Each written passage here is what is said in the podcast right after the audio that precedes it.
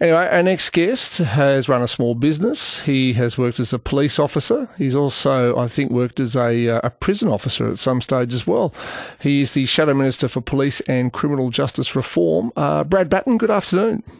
Good afternoon, Tom. How are you going? Well, I'm good. So, this idea about increasing the age of criminal responsibility seemed to begin with the Greens and now it's spread into the Labor Party, which means it, it almost certainly will become law.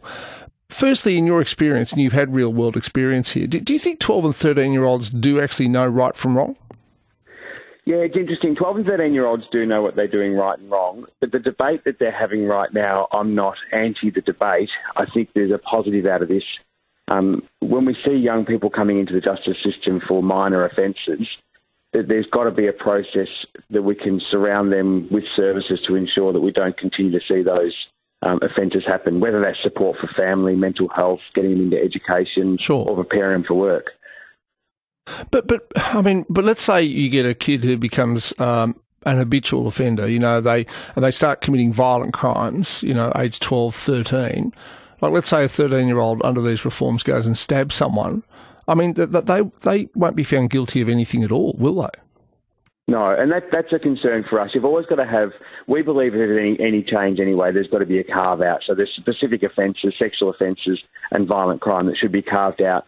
You do know the difference. And I, and I think I've said this before plenty of times publicly. A person who goes into a milk bar and steals something's an idiot, but if they come through your house with a baseball bat, they know the difference between right and wrong. A 10 year old to 14 year old knows when they walk in your house with a baseball bat, they're doing wrong. Now, now, what about there's some evidence up in Sydney that drug dealers use uh, younger kids to transport drugs for them because they know that the police won't go after them. Is there a risk here that if we raise the age uh, from 10 to 14 of uh, criminal responsibility, that you know 12 and 13 year old kids will become you know drug couriers or I don't know they'll be the ones out stealing things or breaking into people's houses because they'll be doing it on behalf of you know older gangsters like almost like like Fagin and Oliver Twist. Yeah, there's always that risk, Tom, and I think there's been some evidence of that around the world. But there's also places that have successfully not changed the age of responsibility, but changed the way they deal with these young kids. So then, when they can can deal with them, if there's older ones putting them in those positions, how do they then intervene, separate, and have charges for the person that's making the kid do something? That's also part of it as well. Okay, so you, say that as a member of the Liberal Party, you're you're uh, willing to have the debate, but do, do, do, the Liberals have a, or does the opposition have a, a firm position on this? Our firm position has been set for a long period of time. The most important thing on this is not about raising the age, it's about putting the services in place to prevent crime and to ensure that community safety is our primary concern and outcome. Other states have done it. Other countries, like you know, states in Texas, have done it. Cheshire in London have done it. They've made changes to ensure that young people who are at highest risk get the supports they need and reduce crime. That's the outcome, but not by raising the age. And don't don't courts already have a fair bit of flexibility with young offenders? Like at the moment, if an 11 year old does something, that they can choose whether to put them through the youth justice system or you know maybe give them a second chance.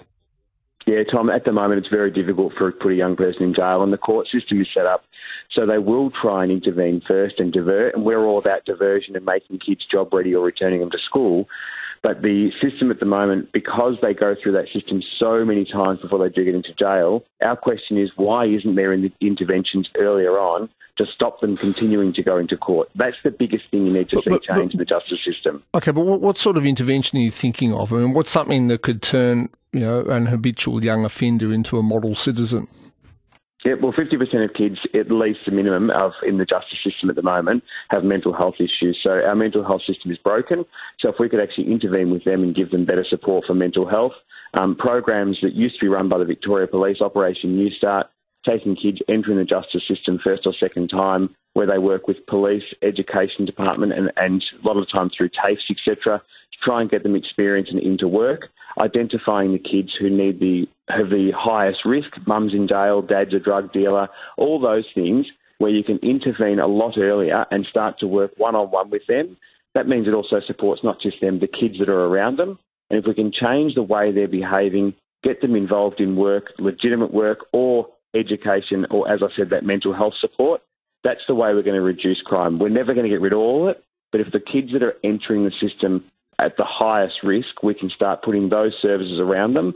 we will actually see a reduction in crime, less need for them to go to jail, therefore less opportunities to change these laws. All right, thank you for your time. Brad Battin there, Shadow Minister for Police and Criminal Justice Reform. So no doubt he'll be involved in the discussions behind the scenes with the government, even though he's a member of the opposition. But I just feel if Labor and the Greens really want to do this and say, you know, anybody under the age of 14, doesn't matter what you do, you know, you can't be charged with a criminal offence. You, you know, you can be a 13 year old with a gun and you go and shoot someone dead and that's it, you let off scot free. Um, if Labor and the Greens really want to go down this path, it will be hard to stop them.